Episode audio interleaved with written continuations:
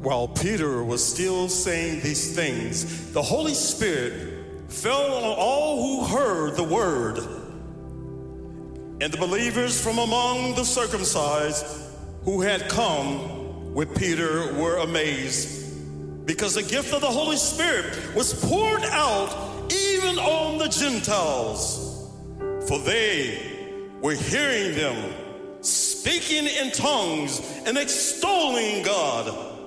Then Peter declared, Can anyone withhold water or baptizing these people who have received the Holy Spirit just as we have?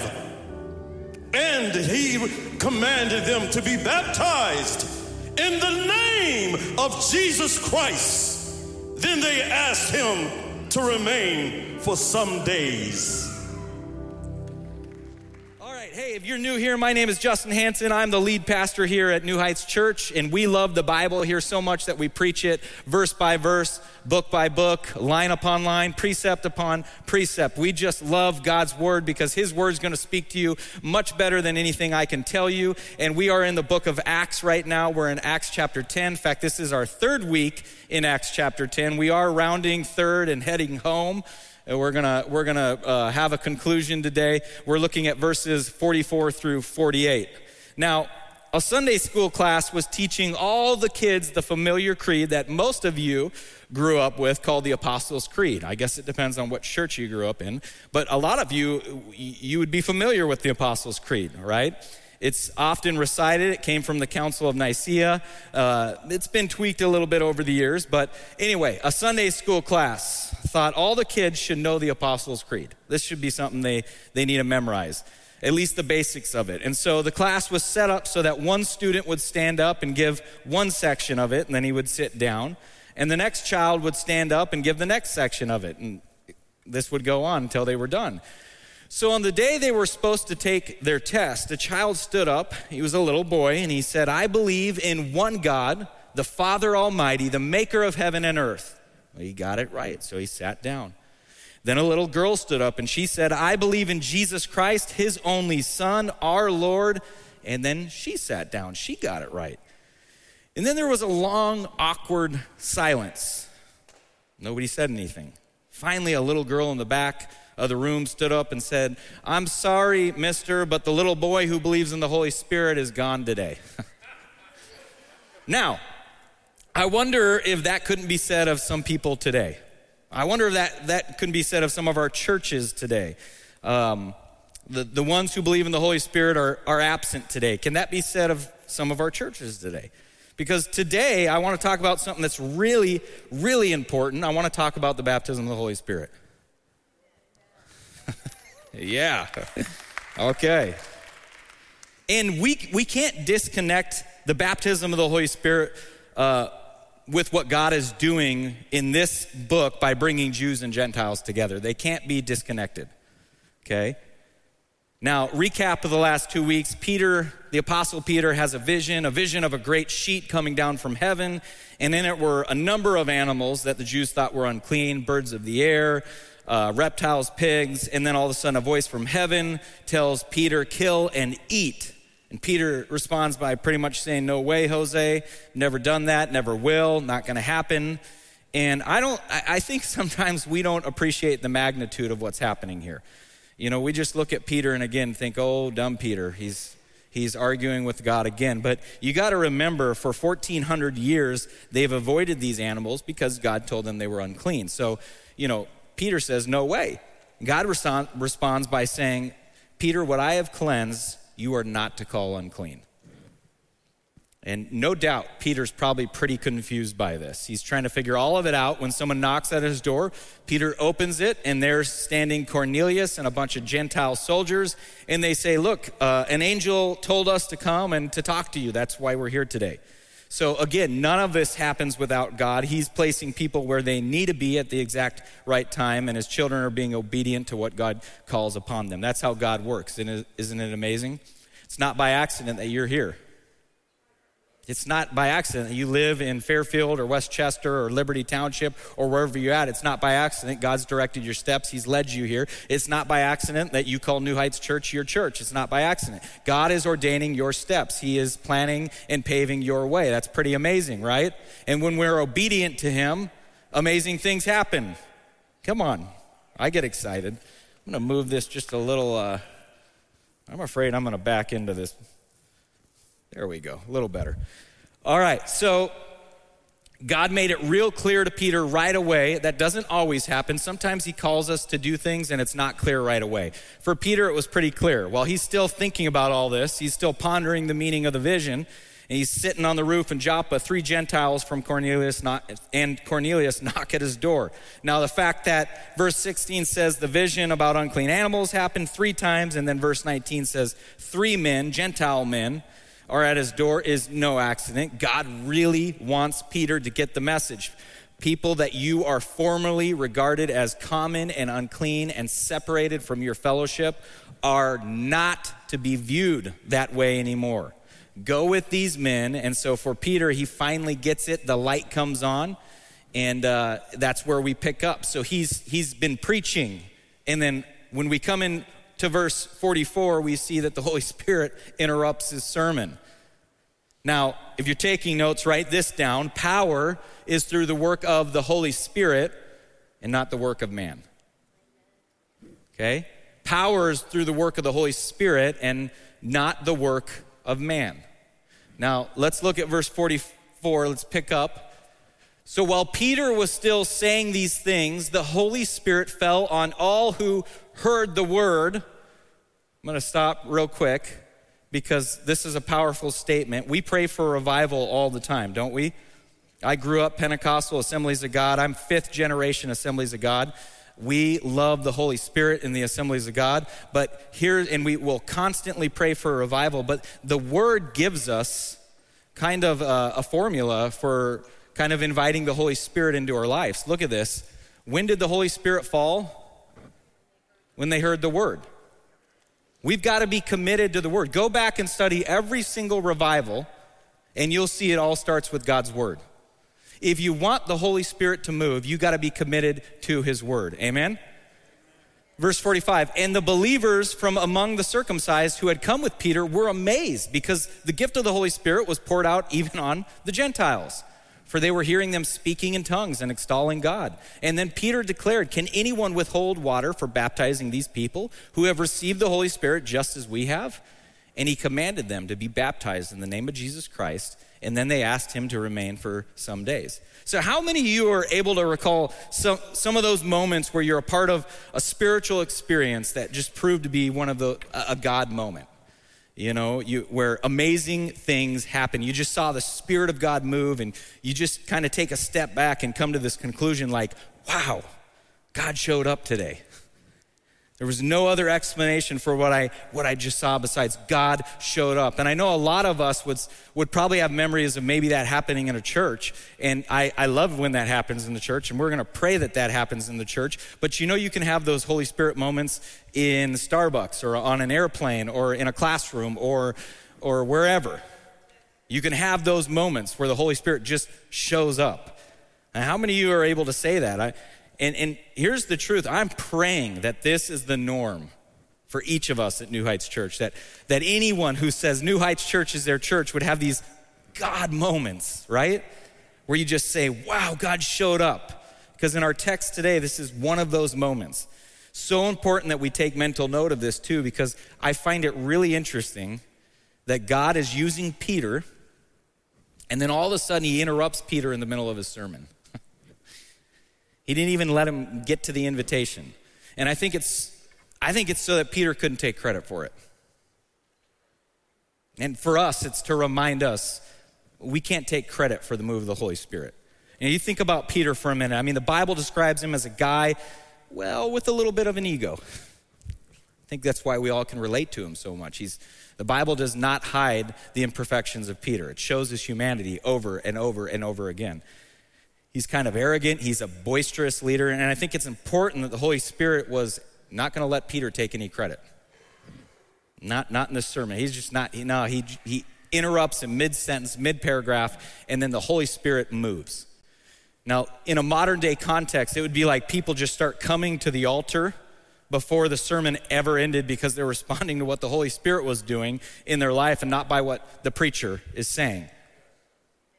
And man, when I say that out loud, it makes, makes me want to stop and pray that that happen. Can we do that? Father, I pray that that would happen in, in our community, in our, in our context, that the Holy Spirit would move so much that it would be something that we look at and say, man, that is God and only God. No man could have done that. Move in our lives, in our midst, in that way, I pray in Jesus' name, amen. So, a few things I want to focus on here. And by the way, I've always loved this verse. I always loved it because it shows the simplicity of faith. There's no ceremony, no prayers, even, uh, no coming forward or baptism uh, until the very end after all this has happened. It's just faith in the message. Okay? Listen, conversion happens when you believe that Jesus has died for you and you embrace that as your own. Conversion happens when you believe that Jesus has died for you and you embrace that as your own. So, this, this Sunday, what I need to do, and why I didn't preach on it last week, is because I couldn't preach to you for an hour and a half. I couldn't fit it in, but I really wanted to dedicate uh, an entire Sunday to these verses because we need to dive into the Holy Spirit here. And it's important that we lay a strong doctrinal foundation because this subject is a subject that in many places, unfortunately, it divides the church. Talking, I'm talking about something today that can be controversial. It was never meant to be controversial, but it can be. And we talked about it in Acts chapter 2, but here we are. That's why I love verse by verse preaching because it's in the Bible again. And so we're going to talk about it again. Now, the truth is that in many places, you've got two extremes almost. All right? So some, some churches, you're going to find people who they're pursuing the gift over the giver. That happens a lot. And because we're a Pentecostal church, the Assemblies of God, it obviously probably happens more in Pentecostal churches than it does a non Pentecostal church.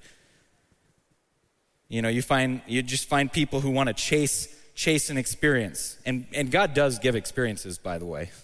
he does. And they're powerful. But sometimes people want the experience over the truth found in God's word.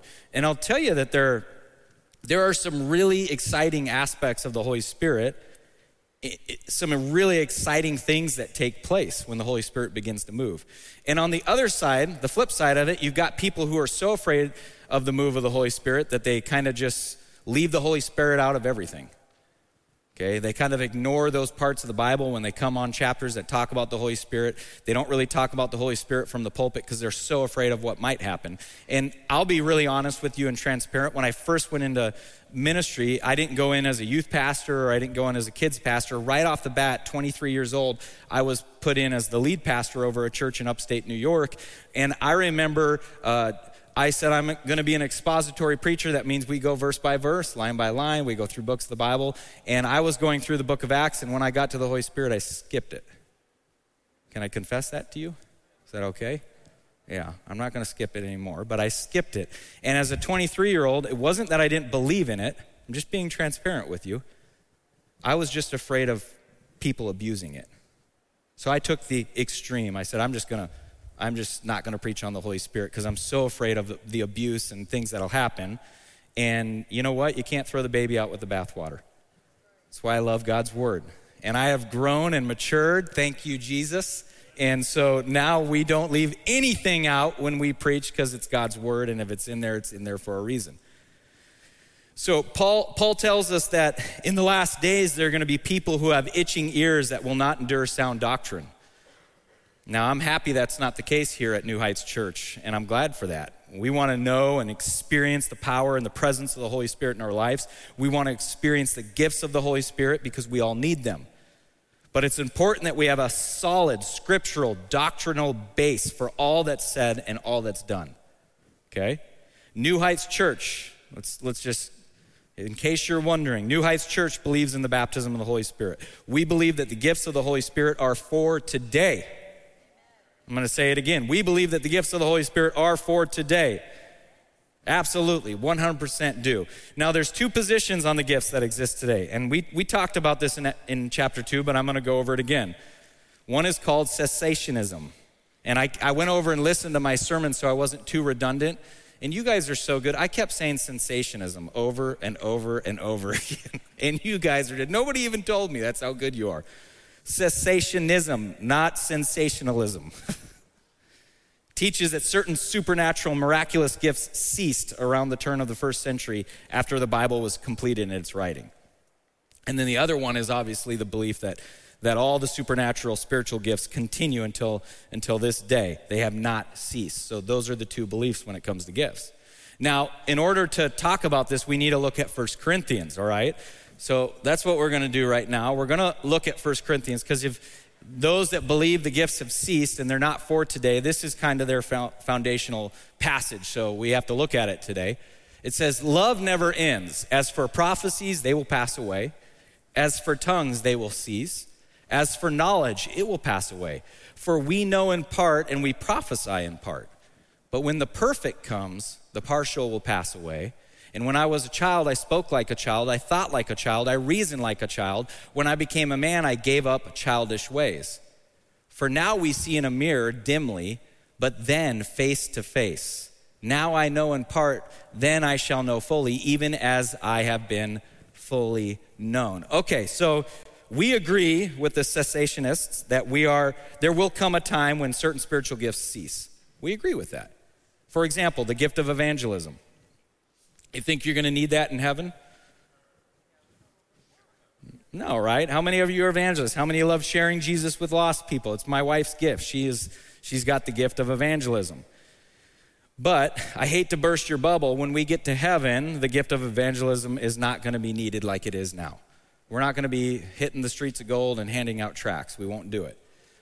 Because in heaven, nobody needs saved. Everybody already loves Jesus. So evangelism comes to an end. So, so those with the gift of evangelism are going to, to need to find something else to do, right? like worship Jesus all day. Can't wait.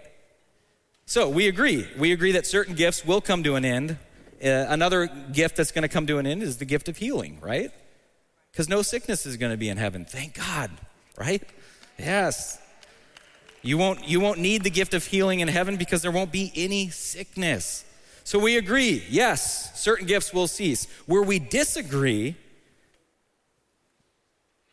with this view, and we agree with uh, those that believe the gifts continue, is when they cease. When they cease. So we believe that all the gifts continue until one very important transitionary moment in the history of the world. Okay?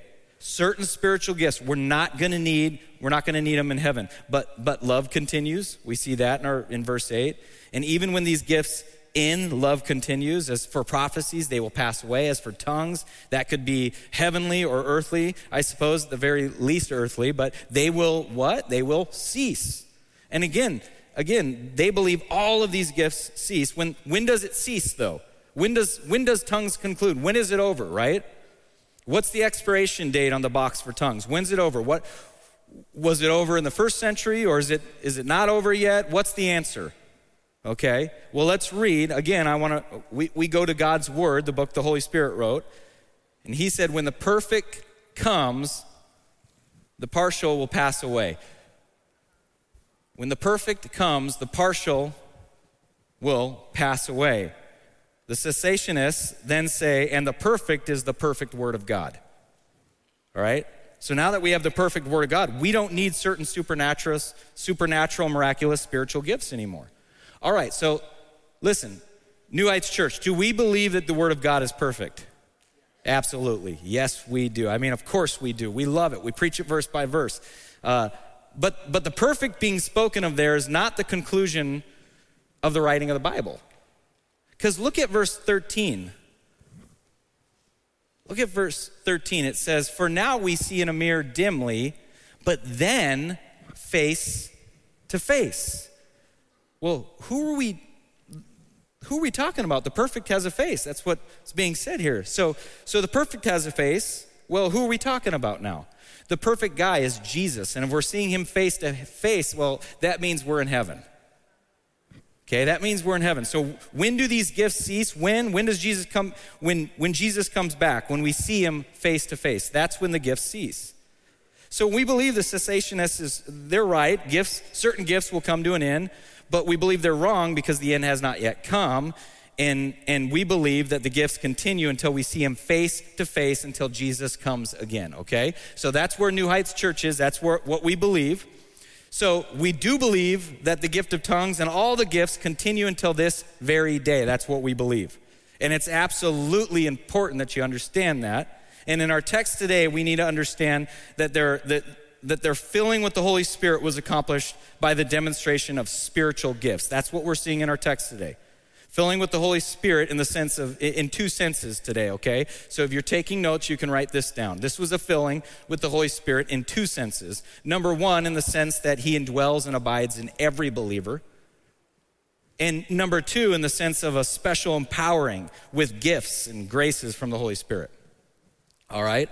So, to do this, I need to talk about the Holy Spirit because we've got a lot of people that are new to church, and not just new to church, but new to faith. Isn't that awesome? We have people in our church today that are new to the faith. Come on. That's awesome. So we've got people from all different walks. We've got some people who have been in church all their life and can easily tell me the doctrine of the Trinity. And we've got some in our church today that would say, "What in the world? What's the Holy Spirit? Why do we why why do you talk about the Holy Spirit, then you talk about Jesus, then you talk about God?" So we've got to talk about the Trinity, right? We believe in one God, three persons. All right? The doctrine of the Trinity means that there is one God who eternally exists and three distinct persons the Father, Son, and the Holy Spirit. I know it's confusing. Or I could say it this way God is one in essence and three in person. And these definitions expresses three very, very crucial truths. All right? The Father, Son, the Holy Spirit are distinct persons. Number two, each person is fully God. Number three, there is only one God. All right? So the Father, the Father, Son, Holy Spirit are distinct persons. The Bible speaks of, of the Father as God. We see that in Philippians chapter 1. And then it speaks as Jesus as God. We see that in Titus chapter 2. And the Holy Spirit as God. We see that in Acts chapter 5. So these aren't just three different ways of looking at God or simply ways of referring to three different roles that God God plays because the Bible indicates that the Father, Son, and the Holy Spirit are distinct persons. All right. One example of this is since the Father sent the Son into the world, we all know John 3:16, he cannot be the same person as the Son. Or, or also after the Son returned to the Father in John chapter 16, the Father and the Son sent the Holy Spirit into the world. All right, we see that in John 14 and Acts 2. So important that you understand this. The Holy Spirit is distinct from the Father and the Son. In the baptism of Jesus, we see the Father speaking from heaven and the Spirit descending from heaven in the form of a dove as Jesus comes out of the water. John 1 1 affirms that Jesus is God and at the same time that he was with God. That indicates that Jesus is a distinct person from God the Father. All right, in John chapter 16, we see that although there's a close unity between the three persons, the Holy Spirit is also distinct from the Father and the Son. The fact that the Father, Son, and Holy Spirit are distinct persons means, in other words, that the Father is not the Son, the Son is not the Holy Spirit, and the Holy Spirit is not the Father. Jesus is God, but he is not the Father or the Holy Spirit. The Holy Spirit is God, but he's not the Son or the Father. They are different persons, not three different ways of looking at God. I know that's a, it's a mouthful. Okay, we're, we are uh, Trinitarians. We believe there's one God, but that God is seen and manifested in three distinct persons. That's the Trinity. That's what we believe. As you read the Bible, you're going to see if you're brand new to the faith and you're jumping in the Gospels, really, actually, all the way from Genesis to Revelation, you're going to read about the Spirit, you're going to read about the Father, and you're going to read about the Son. Now, in the Greek language, there are three prepositions that signify our relationship with the Holy Spirit, and that's kind of what we want to talk about today. So, when Jesus was talking to his disciples the night on which he was portrayed in John chapter 14, he's really encouraging them. Why is he encouraging them? Well, because they're so depressed. They're discouraged out of their minds because Jesus had been telling them that he had to go. He's got to leave. And where he's going, they can't go, right? But eh, they're going to be discouraged hearing that. And J- Jesus promised that he would pray that the Father would give them another comforter or the Spirit of truth and that he would abide in them forever. Now, if you're taking notes, I want you to write this down. I want you to know that the Holy Spirit comes after us that the Holy Spirit comes inside us and the Holy Spirit comes upon us. All right, write that down. The Holy Spirit comes after us, the Holy Spirit comes inside us, and the Holy Spirit comes upon us. All right, that statement describes the relational journey that the Holy Spirit takes in our relationship with Him. So, we believe in a threefold relationship between the Holy Spirit and the believer, and, and, and they're represented by the three Greek prepositions para, en, and epi, and we're going to look at these today. So, John chapter 14, 16 through 17, I want you to look at it real quick. And I know this is really teachy today, but we've got to understand this. Because you'll once you understand it, you're going to understand why your pastor is so big on the baptism of the Holy Spirit, why he thinks it's so important and crucial in your life. All right? So, oh, I jumped, I, I jumped the gum, but we'll leave it. John chapter 14, 16 through 17, Jesus said this I will pray the Father, and he will give you another helper, that he may abide with you forever, the Spirit of truth, whom the world cannot receive, because it neither sees him nor knows him, but you know, for he dwells with you and will be in you. So when Jesus was speaking about the Holy Spirit, he says he dwells with you I'm a little lost here. That's okay. He dwells with you. That's the Greek preposition para, okay? It's a preposition that means to come alongside someone, either to comfort them, encourage them, or to convict them about something that they need to change. So we would call this the with relationship, all right? Now, we believe that the Holy Spirit is, is with both Christians and non Christians. Some of you might be surprised by that. Let me explain. First of all, he's with the Christian as he comes alongside them to comfort them and encourage them in difficult times, right? But he's also with the non Christian, convicting them of their sins and convincing them that they need Jesus as their Savior to forgive them of their sins. So that's the with or the para relationship. Now, this might come to a surprise to a lot of you, but you had nothing to do with being saved. And some of you think, oh, what are you talking about? I, I, I've, I sought and pursued God. No, the Holy Spirit chased you. The Holy Spirit pursued you. You had nothing to, there was nothing inside of you that was drawn to the Holy Spirit. The Holy Spirit came after you, He pursued you. He gives you the gift of faith. Without the Holy Spirit, you can't even have the gift of faith. That's why some people call the Holy Spirit the hound of heaven. I like it. Have you ever seen those old movies where the hound dogs go and chase the, the burglar or the criminal and they're on the scent? And they don't stop till they, they, they get the person who stole whatever, whatever the movie. I love that because that's a perfect example of Jesus. He is on, or the Holy Spirit is on your trail.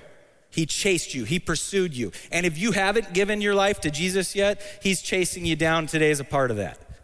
He's going to just chase you down till you finally give in and, and turn your life over to Jesus. That's what the Holy Spirit does. So without the Holy Spirit, you couldn't even come to faith in Jesus.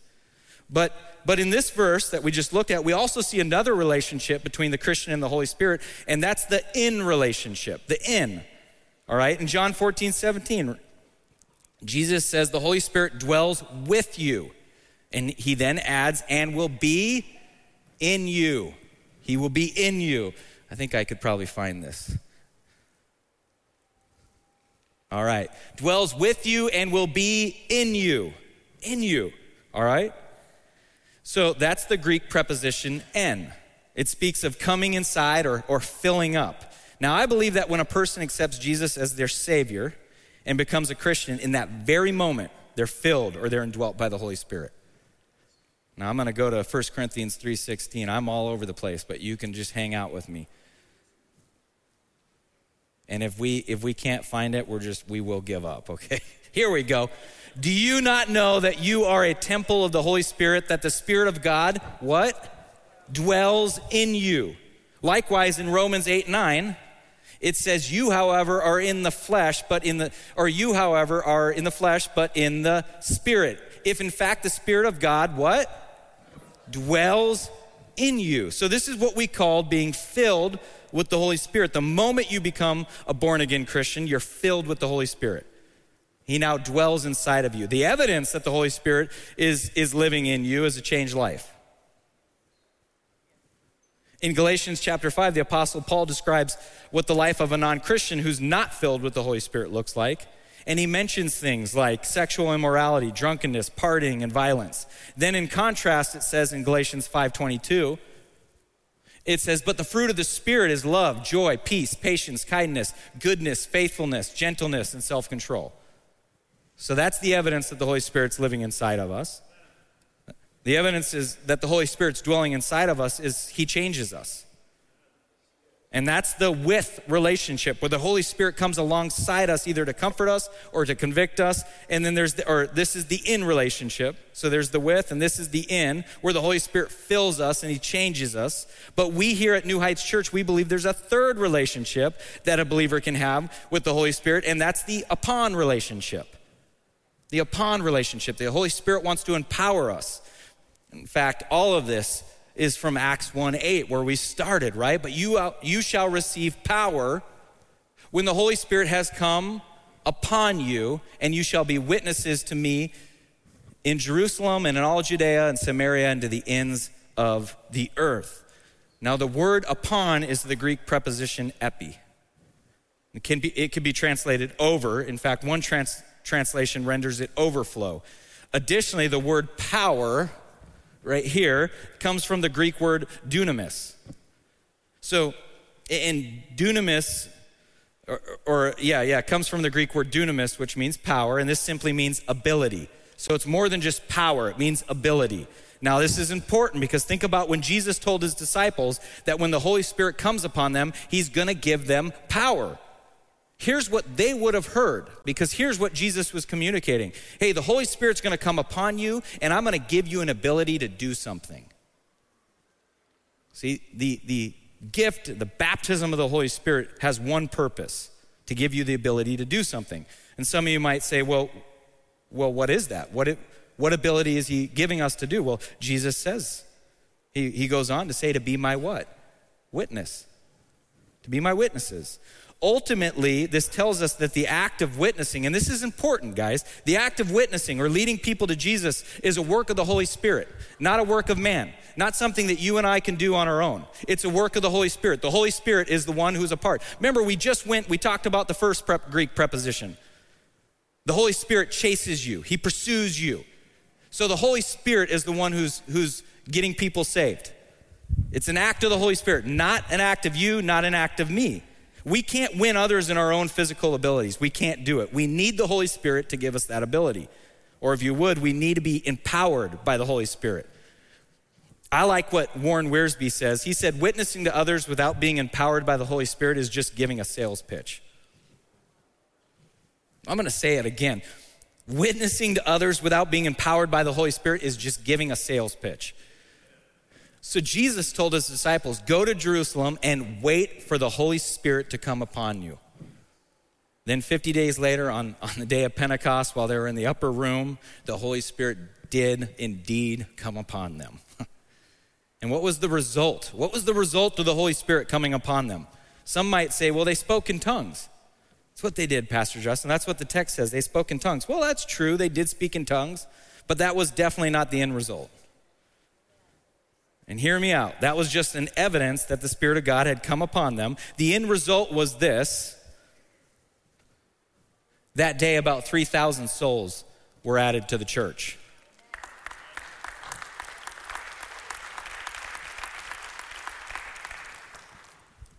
I say that was the end result because remember, Jesus told them the Holy Spirit would empower them or give them the ability to be witnesses, to lead others to believe in Jesus. So some of you are still probably confused with this whole, okay, filled with the Holy Spirit, empowered by the Holy Spirit. So let's look at it a little deeper. When, when we put the Gospel of John and the book of Acts together, we see that ultimately the disciples were first filled by the Spirit. Filled by the Spirit. And then they were empowered by the Holy Spirit. So remember back when we read John 14, 17, you know him, for he dwells with you and will be in you. Notice the words will be, though. Notice the words will be. The Holy Spirit will be with you. This was future tense. In other words, at that point in time, the disciples were not yet filled with the Spirit. Jesus was promising them that one day the Holy Spirit would dwell in them, but at that particular moment, he was not yet in them. So that begs the question when did they get filled with the Holy Spirit? When did that take place? The answer is in John chapter 20, verse 22. When he had said this, he showed them his hands and his side. Then the disciples were glad when they saw the Lord. And Jesus said to them again, Peace be with you. As the Father has sent me, so I am sending you. And when he had said this, he breathed on them and said to them, Receive the Holy Spirit. Receive the Holy Spirit. Now, I agree with a lot of Bible teachers that it was at this moment the disciples were experiencing the new covenant. Christ died on the cross for the sins of the world, and that changed everything. Now we've got access to the Holy Spirit. Even though they had spent the last three and a half years following Jesus, they weren't yet spiritually regenerated because Jesus in John chapter 14 had not died for their sins and had not been resurrected from the dead. So keep in mind, in order to become a Christian, you've got to believe that Jesus died for your sins, was buried in the tomb, and three days later he rose again, right? So the language here, it's, it's very reminiscent of Genesis chapter 2, verse 7, where God breathed life into Adam's nostrils and he became a living soul. At this moment, they are now filled with the Holy Spirit. Then 50 days later, on the day of Pentecost, the Holy Spirit comes, came upon them and empowered the disciples with the ability to be bold witnesses. So here's what I'm saying today. When a person believes in Jesus for the forgiveness of their sins, at that very moment, they're filled with the Holy Spirit. And now that the Spirit of God dwells inside of them, He's changing them from the inside out. That's what the Holy Spirit does. Additionally, the believer in Jesus is empowered to be witnesses of Jesus when the Holy Spirit comes upon them. The, the indwelling of the Spirit happens at conversion, whereas the empowering of the Spirit happens separately after conversion. Now, we just studied this in Acts 8 when the apostles, when the apostle Peter and John hear that many of the Samaritans had already accepted Jesus, had already been baptized. What happens next? What do the apostles do after that? They prayed for them that they might receive the Holy Spirit. For, for he had not yet fallen on any of them, but they had only been baptized in the name of the Lord Jesus. However, while this experience is usually separate from salvation, it can happen during salvation as well. And that's what we have in our text today. So these Gentiles are experiencing salvation, and then the Holy Spirit comes upon them. So Peter's preaching the gospel when all of a sudden, all of a sudden, what happens? While Peter was still saying these things, the Holy Spirit fell on all who heard the word. As a born again Christian, you are spirit filled. As a result, you are not in a position of trying to change yourself, but rather the Spirit of God is inside you and He's transforming you. Likewise, likewise, He wants to empower you with the ability to be His witnesses. So rather than trying to transform people from, from death to life in your own ability, because good luck with that, pray and ask the Holy Spirit to come upon you so that his power, his ability is going to overflow in your life to reach them. Huh? You know, in his book about the Holy Spirit, Francis Chan says this without the Holy Spirit, people operate in human strength and only accomplish human size results. If we want God size results, we need the power of the Holy Spirit. We need the power of the Holy Spirit. This is a gift for everyone, for everyone. And I, I want to start ending each service. The band can come back up. I want to start eat, ending each service with reminding you that you're sent.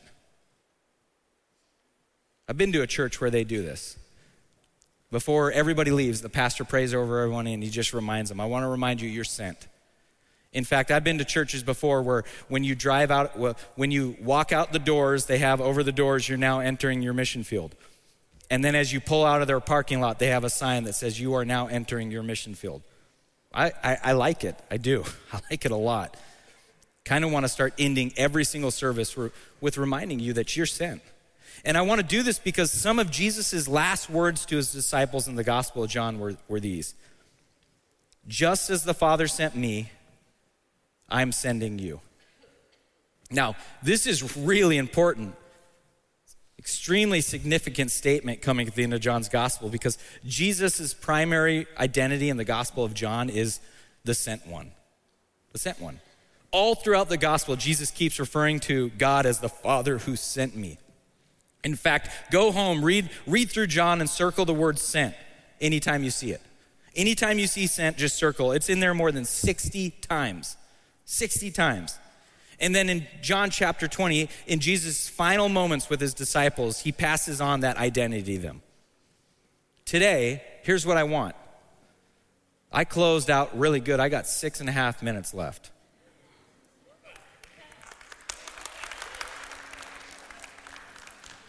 Because I want to do something. I want all my ushers to pass these cards out. It's a card that has the word yes on it. I want every single person in the church to have one of these. I know, it's just symbolic today. Just a card with the word yes on it. That's it. Because I want you to say yes today to God sending you. If you've put your faith in Jesus Christ, you are sent. And because God promises to all who say yes to Him that He's going to send the Holy Spirit to come upon them. Acts 1 8, come on. But you will receive power when the Holy Spirit has come upon you, and you will be my witnesses in Jerusalem and all Judea and Samaria and to the ends of the earth. Maybe, maybe for somebody here today, maybe because you offer your yes at the altar today, a people group in North India without a witness to the gospel will hear about Jesus. Maybe because you offer your yes at the altar today, a foster family in need of a break can get the help they need to continue their ministry, or you can become a safe family. Maybe because you offer your yes at the altar today, a prisoner ending his sentence can have a job and a faith community uh, when, when he makes his way back into society. Or maybe because you, you offer your yes today, refugees in your community will feel like they aren't alone in a strange land. Maybe today, because you, you alter your yes or offer your yes at the altar, person you work with or someone in your class or your school is going to get the chance to hear about Jesus and experience the forgiveness of their sins and experience eternal life forever. I want you to, want you to get this today. The most frequent way that Jesus describes God the Father in the Gospel of John is the Father who sent me. It's the Father who sent me. As the Father has sent me, he says, I am sending you. Ushers, will you make your way forward and start handing out these cards? We are sent to others like Jesus was sent to us. And that's our motivation. If you're a Christian, the reason you're here, the reason you know God, the reason you have a hope and a future is because Jesus was sent for you. Jesus was sent for you. You are here because he didn't live the life of privilege he was entitled to. He emptied himself and became a servant to you. He washed your feet, took your shame, died on a cross to save and to redeem you. You owe him everything, and I mean everything. And now he says this to you As the Father has sent me, so I send you. Be to others as I was to you. See, in our text today, we experience a filling with the Holy Spirit in two senses. Like I said in the beginning, first, in the sense that He indwells and abides in every single believer. There are some of you today who have not said yes to Jesus. Today is your day. You can say yes to Jesus. And I don't care if you've been in church your whole life. And I don't even care if you, you responded to the altar call one day. I don't care what you did when you were in seventh grade at the Bible camp. Because again, I believe, I believe once you say yes to Jesus and it's sincere and genuine, it's irreversible. But some of you said yes and you, you didn't mean it. Today, if you have not said yes to Jesus, today is your day. The Holy Spirit has brought you here for this moment. If you are watching uh, on our live stream and you have not said yes to Jesus, today is your day. You can say yes. Stop running from the Holy Spirit. Stop running. It's like on a treadmill. Don't run from the Holy Spirit. Say yes today. So, in the sense that He dwells and abides in every believer. Second, in the sense of a special empowering. That's what we experience today. And I want you to understand that that's still available today. If you've never placed your faith in Jesus, then you're not saved. And the moment somebody gets saved isn't necessarily, like I said, when they raise a hand or come forward in an altar call. It's when they surrender to God and embrace with trust in Jesus and the sincerity of their hearts.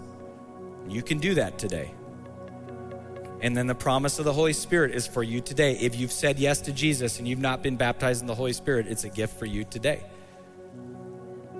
And there's no there's no formula for this. People have tried to put a pattern. They look at the book of Acts and they say, well, unless somebody lays hands on somebody, no. In all the different circumstances and situations, the formula is all mixed up. Here's here's all you need for the gift of the Holy Spirit. You you just need to say yes to Jesus. That's it. It's a gift, a promise for everyone. We can't do this. If the church needed the power of the Holy Spirit back then, don't you think we need the power of the Holy Spirit today? We live in such a messed up, jacked world. It's just crazy. But I'm telling you, the power of the Holy Spirit is stronger than all of it. And He wants to use you. You are called, you are sent. So here's what I want to do. I think it'd be really cool. I don't want you to do it if you don't mean it, I only want you to do it if you mean it. But I want you to put your yes at the altar today. Because I want to I want to close this service out today with just recommitting this church and this vision to Jesus. It's not about me. It's not about Justin Hansen. Man, I hope I preach Jesus and one day I die and I'm long forgotten, but Jesus never is. I want to I want to go back. I, I love looking at the history of this church and reading some of Pastor Hugh Rosenberg's notes when he wanted to plant this church. He wanted to make Jesus famous in Cincinnati and all around the world. That's still the vision. We want it to be all about Jesus. Jesus. And the only way we're going to do that, the only way we're going to make Jesus famous is if you offer your yes at the altar. That's how it's going to be. I, I want to just pray over all of our yeses. So here's what I want to do. On my left side, your right side, I want us to lay down our yes at the altar. I want us to make a bold declaration that this church belongs to Jesus, that we are servants of the Most High, and we are going to go out in obedience and hopefully, the Holy Spirit's going to fall upon all of us who need it today. And we're going to go out these doors and we're going to be missionaries. We're going to proclaim the good news of Jesus Christ, the power of forgiveness and grace and mercy. That's what we're going to do. If you've never received, you've never had the Holy Spirit come upon you, and you say, Well, how will I know? I'm going to tell you how you're going to know. I know the AG has, I know they say the evidence is tongues. I want, I want you to know this, though. The evidence of someone who's been baptized in the Holy Spirit is that they're going out and witnessing. That's the evidence. I'm not discrediting tongues. You heard me today. But I'm saying the evidence that somebody has been baptized in the Holy Spirit is they walk out those doors and they're a bold witness. That's it. So here's what I want. Our prayer team's going to be come up here to my right and we want to pray over anybody who wants to receive the baptism of the Holy Spirit. And I've told my prayer team just pray that. That's just that. Just that. Let the Holy Spirit do what the Holy Spirit wants to do, okay? And then all of us who want to offer our yes, you're acknowledging God has a bigger plan and a bigger purpose for my life than I ever imagined or realized. And today I'm going to make a bold declaration that my life belongs to Him. You're going to lay your yes at the altar. And like I said, I don't know the magnitude of what today holds. Somebody in India might hear, your neighbor might hear, Holy Spirit's going to move. When we surrender, the Holy Spirit moves. So I'm going to close in prayer again. Offer your yes right here to my left, your right. You want the baptism of the Holy Spirit, come to my right, your left. Father, this is all about you. We want you to be glorified. We want the name of your Son, Jesus Christ, to be praised all throughout the world. We want to see a difference in this community. You have placed us here for a reason. You have placed us right here strategically on Dixie Highway for a reason to make an impact for the world. And it's not going to be done through our programs, and maybe not even done probably through our big outreaches, and not even necessarily through our big toy giveaway, but it's going to be done through personal evangelism. That means we've got to go out and invest into other people. So, Lord, I pray today that as we surrender to you, that as we place our yes at the altar, that the Holy Spirit would come upon us and we would receive the gift that you promised. That we would be, that the Holy Spirit would come upon us and empower us to go out and make a difference in the world, in our workplace, with our neighbors, in, in the community. God, that you would be glorified through our lives, that we would have the boldness to share the gospel of Jesus Christ. And Lord, it's going to take all the pressure on off of us because salvation is a work of the Holy Spirit. So use us, God, as we surrender to you. In Jesus' name we pray. Amen.